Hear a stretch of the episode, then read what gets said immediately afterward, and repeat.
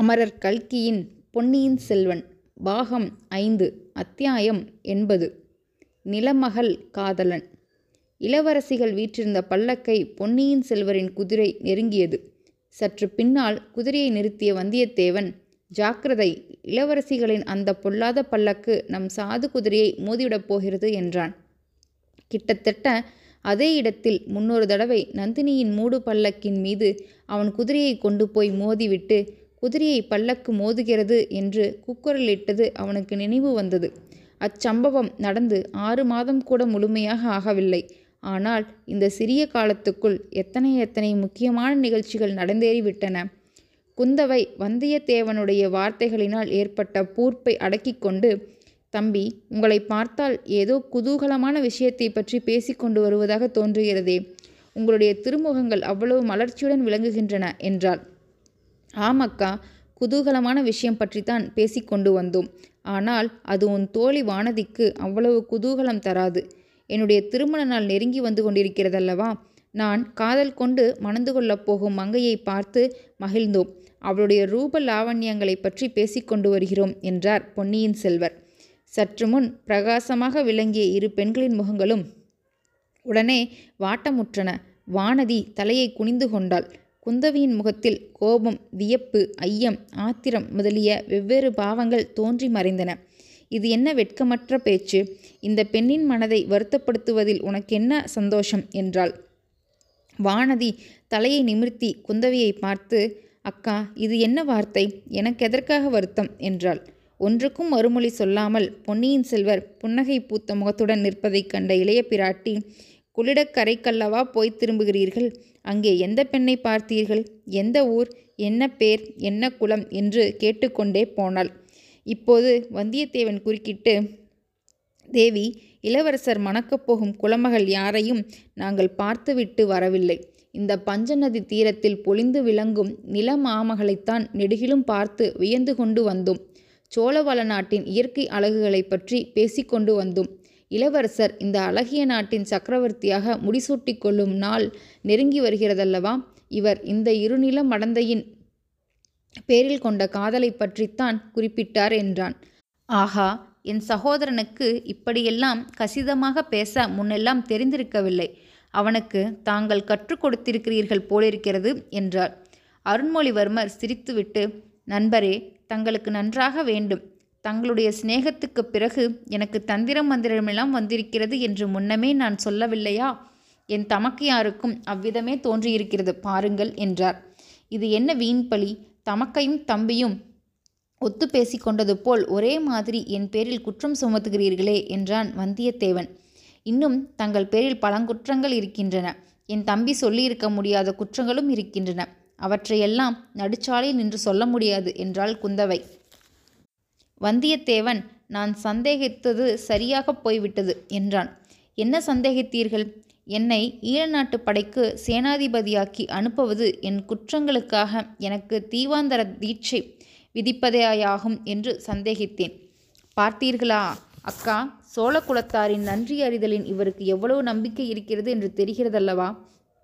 நமக்கு இவரிடம் நன்றி சிறிதும் இல்லை என்பது உண்மைதான்.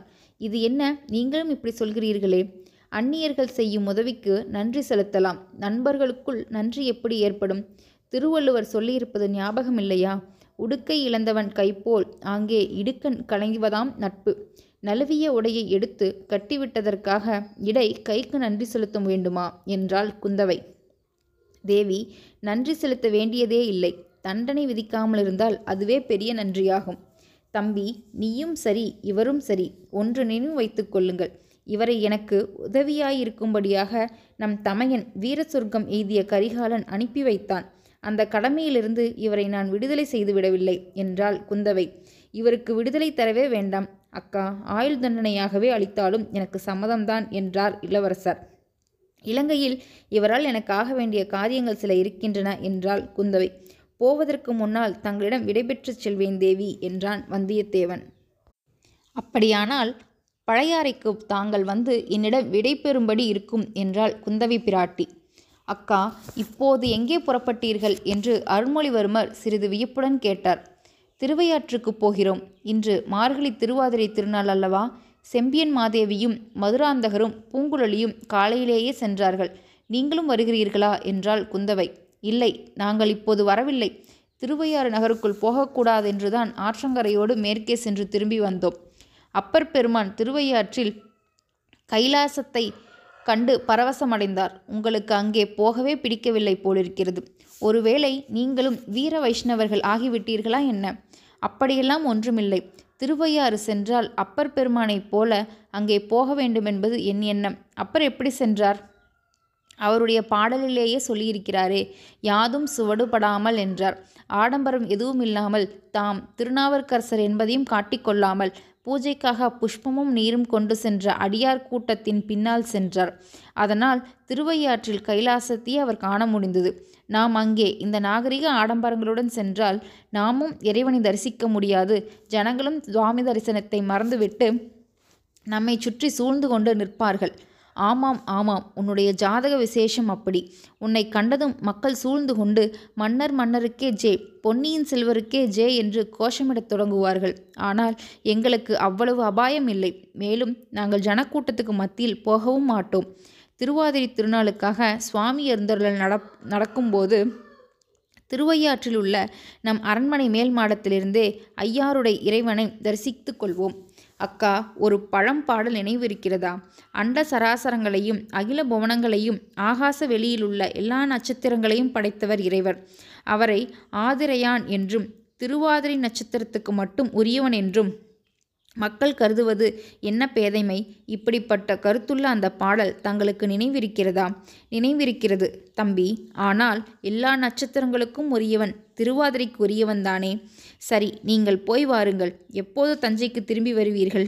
தஞ்சைக்கு இப்போது நாங்கள் திரும்பப் போவதில்லை. திருவையாற்றிலிருந்து பழையறை போகிறோம். என்ன என்ன என்னுடைய மகுடாபிஷேகத்துக்கு இல்லாமலா போகிறீர்கள் என்றார் இளவரசர்.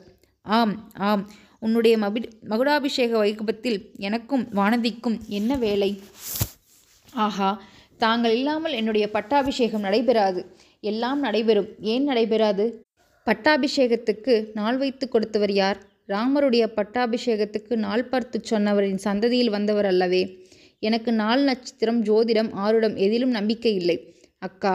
நம் கடமையை செய்யும் எல்லா நாளும் நல்ல நாள்தான். சோம்பி இருக்கும் நாட்களே கெட்ட நாட்கள் என்றார் பொன்னியின் செல்வர்.